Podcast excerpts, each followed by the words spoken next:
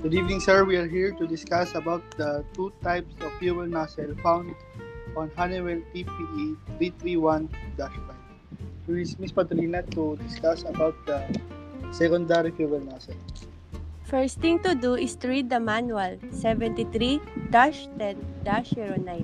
After that, remove all the bolts and nuts using the ratchet together with 7 over 16 socket and 7 over 16 combination wrench. Loosen them by rotating the ratchet counterclockwise, then remove the bolts and nuts by the hands to avoid damaging the threads.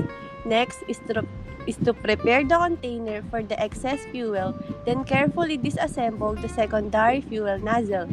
Take note, do not mix the primary and the secondary nozzle parts during disassembly, cleaning, and reassembly because their flow rates and the spray patterns are different and their assemblies must remain with their respective manifold assemblies. On primary fuel nozzle, first, you need to consult the AMM or proper tools to use. Use container to drain the excess fuel.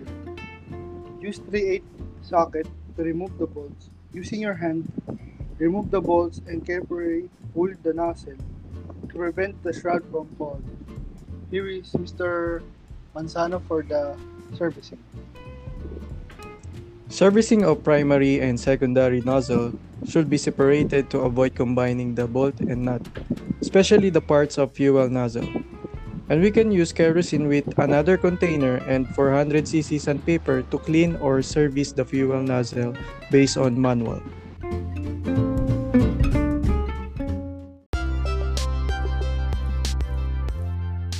And thank you for listening to our podcast with Jean Padolina and Andre Ragunton. And I am Joel Manzano, the host of this podcast. I hope you learned something new and see you on next episode of Gas Turbine Engine.